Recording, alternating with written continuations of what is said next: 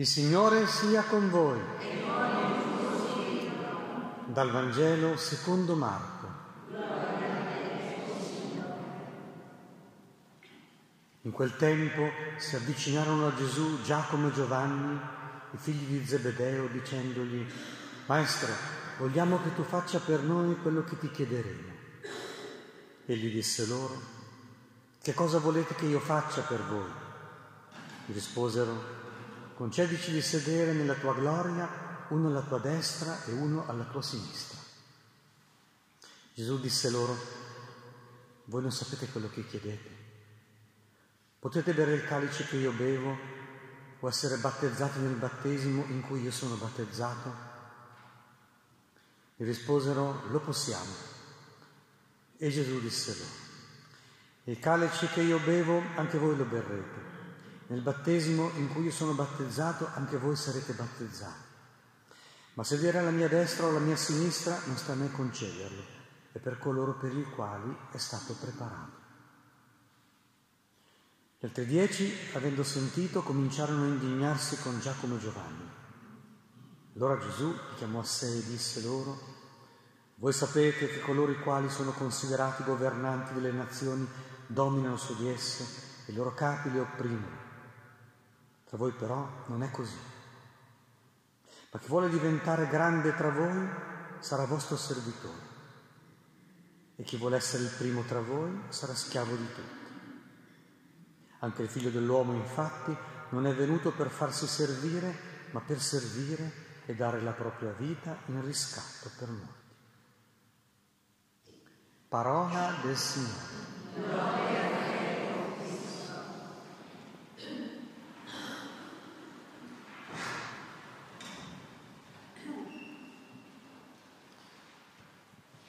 Perché i padri antichi dicevano che ascendere è discendere? Perché avevano capito il paradosso del Vangelo. Di un Dio che ci sorprende perché dice le mie vie non sono le vostre vie, i miei pensieri non sono i vostri pensieri. E dunque non possiamo immaginare che i pensieri di Dio siano lineari con le nostre vedute. Quando un pensiero autenticamente di Dio è un po' paradossale, sempre un po' paradossale, scompiglia le nostre vedute, i nostri piani. Infatti dove sta l'orientamento degli apostoli? Qual è l'errore degli apostoli nel rapportarsi con Gesù, nel fare domande a Gesù? È quello di dire, beh, Gesù abita nella sfera di Dio, ci parla sempre del Padre celeste che è nei cieli, quindi noi guardiamo in alto. Allora chiediamo posti gloriosi, chiediamo posti di potere.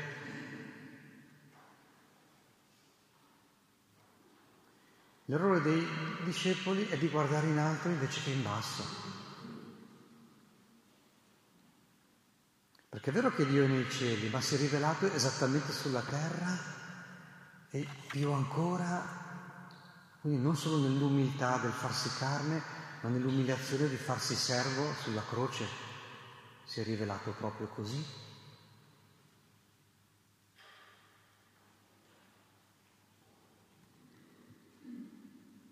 E per dire che non è stato facile anche per loro, i nostri grandi padri nella fede, Vedete che Gesù risponde subito, oh ma voi vi rendete conto di quello che state chiedendo? Sapete quanto costa essere Signore?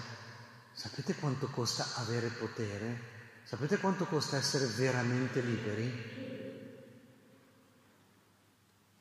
E parla di un calice. Ci va un'esperienza attraversata dalla sofferenza. Siete pronti a questo? E loro ingenuamente per dire che appunto devono proprio un po' convertirsi, cambiare mentalità, lasciarsi un po' capovolgere per iniziare quella che appunto è la conversione, che in greco si dice metanoia, proprio cambiamento di mentalità, dicono ingenuamente, spensieratamente, lo possiamo. E allora Gesù dice sì, alla fine lo potrete.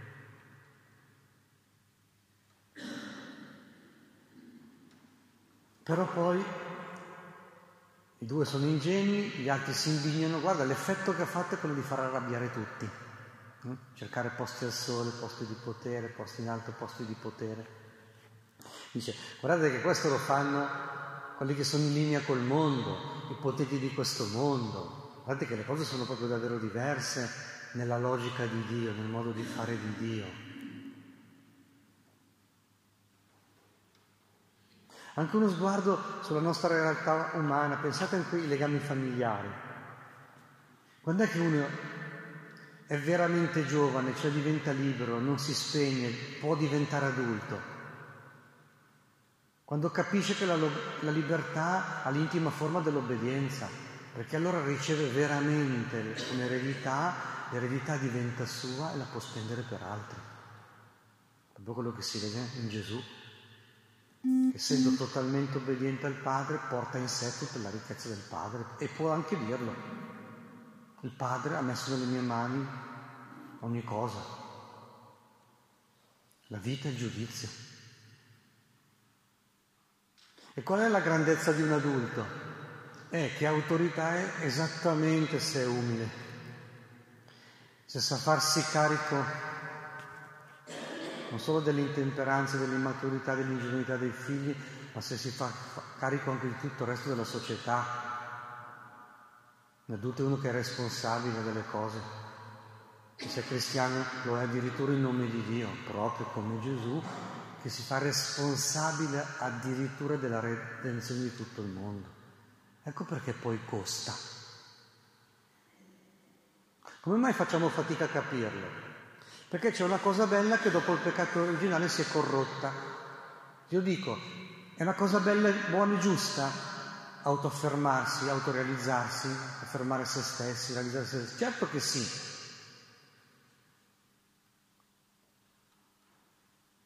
Ma in che modo? Cercando continuamente l'approvazione degli altri, e diventando casomai insensibili agli altri perché tutti preoccupati appunto di se stessi. E allora quella giusta esigenza di autoaffermazione è diventato orgoglio, amor proprio. E uno diventa insensibile a Dio e sensibile agli altri perché tutto preoccupato di se stesso. Quando poi vede la propria miseria, ecco, finisce come finisce la società di oggi. Avendo dimenticato il primo comandamento, cioè l'orientamento a Dio, il secondo comandamento, eh, l'orientamento alla missione verso gli altri, dopo diventa narcisista, cioè patologicamente preoccupato di se stesso. Quindi vedete com'è saggia la parola di Dio, la parola di Gesù. Cioè, guardate che l'orientamento giusto è quello invece di non di aver potere, ma di farsi servi,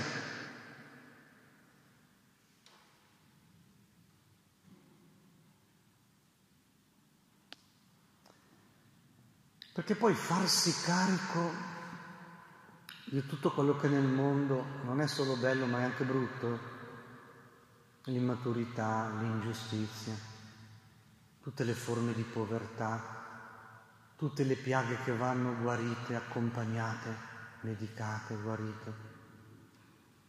Richiede tutta quella santa pazienza che il Signore ci ha fatto vedere nel suo descensus, nel suo di scendere nel mondo e di un immergersi nelle piaghe eh, della nostra debolezza sulla croce. Allora, per imparare noi, proviamo a accompagnare un pochino Lui. Cosa dice solennemente la seconda lettura, la lettera agli ebrei? Dice così, guardate, questo sommo sacerdote è proprio sommo sacerdote, sapete, sacerdote vuol dire che fa il ponte fra il cielo e la terra, che porta Dio agli uomini e proprio così porta gli uomini a Dio. Ecco, ma guardate che è diventato così perché ha attraversato i cieli, eh? non è rimasto altezzoso, autocompiacendosi del suo potere, della sua signoria, ma si è fatto proprio umile e umiliato. E poi continua la lettera agli ebrei. Non abbiamo un sommo sacerdote che ha pontificato dall'alto, ma dal basso, cioè che non sappia prendere parte alle nostre debolezze, perché egli stesso è stato messo alla prova in ogni cosa, come noi, escluso il peccato.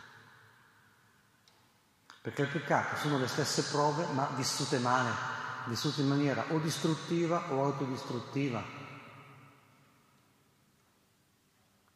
ribelle o lamentosa, gasata o depressa. Questo è il peccato.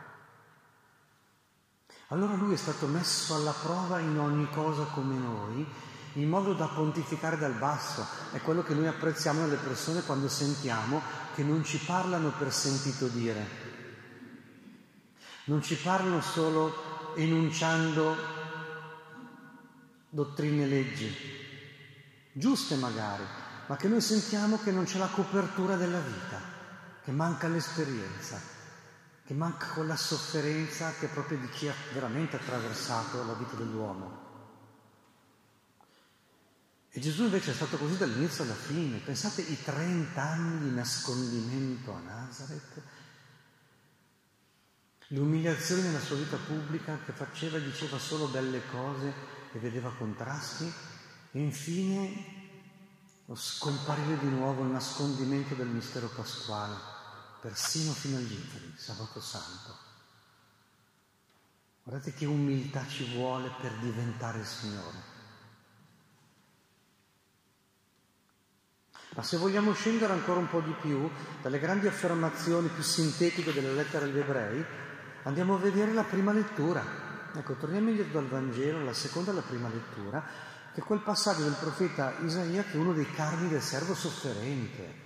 Ed è incredibile come già profeticamente, centinaia di anni prima, è descritto in dettaglio la psicologia di Gesù, cioè quello che lui avrebbe vissuto, hm? anche proprio nella sua parte emotiva. E inizia solennemente e scandalosamente. Al Signore è piaciuto prostrarlo con dolori. Ah, e poi è andata così. Perché per esempio Gesù viene spinto nel deserto, spinto al Giordano dallo Spirito Santo per iniziare la sua missione. Mm? Affrontare il nemico, affrontare il demonio, immergersi nel Giordano, immergersi nell'esperienza del popolo di Dio, farsi come uno di loro, lui che è il Signore. Quando offrirà se stesso in sacrificio di riparazione. Si parla di un sacrificio, cioè il sacro è dato da un sacrificio, l'amore è, trova soluzione, riesce bene nel dolore. Ma proprio così avrà fecondità, vedrà una discendenza, vivrà a lungo, si compirà la volontà del Signore, riuscirà tutto il disegno di Dio, ecco proprio Lui. E che forma avrà sul piano più emotivo? Dopo il suo intimo tormento, vedrà la luce. Quindi dovrà attraversarlo proprio. È quello che poi Gesù chiamerà, citando sempre l'antica scrittura, il calice da bere. I discepoli capivano. È quel vino amaro, è quella, anche, è quella bevanda nello stesso tempo amara e dolce, e poi la parola di Dio, è la consapevolezza di quanto costa l'amore, ecco perché è dolce e amara. L'obiettivo è l'amore, ma ci vuole l'attraversamento dei cieli, l'attraversamento della terra, l'attraversamento del dolore. Dopo il suo intimo tormento vedrà la luce. Torniamo all'esempio di prima, l'intimo tormento di un giovane che intuisce che diventa libero esattamente facendosi obbediente ma non è lineare, non è naturale dopo il peccato originale. Ho l'intimo tormento di un adulto che dice ho responsabilità, ho quote di potere, eh, potere proprio nel senso di dover rispondere degli altri, dover prendere delle decisioni e so che questo passerà attraverso l'umiltà e le umiliazioni, le incomprensioni. Attraversare questo intimo tormento senza andare a pezzi e senza fare a pezzi gli altri. Eh? Sappiamo bene quanto costa. Dopo il suo intimo tormento, però vedrà la luce e si sazierà e giustificherà molti. Però appunto così conclude addossandosi la nostra iniquità. Lui che è equo deve assumersi le nostre iniquità, lui che è giusto e che ci giustifica deve prendere nel suo corpo, nella sua carne le nostre ingiustizie. Lui che è tutta grazia deve farsi peccato al nostro posto. Eh, quanto costa questo? Quale intimo tormento richiede? Ecco, avendo accompagnato Gesù attraverso l'ascolto della parola, disponiamo ora il nostro cuore a fare la nostra via crucis, a essere veramente discepoli del Signore per partecipare anche al suo apostolato per la salvezza di molti. Sia lodato Gesù Cristo.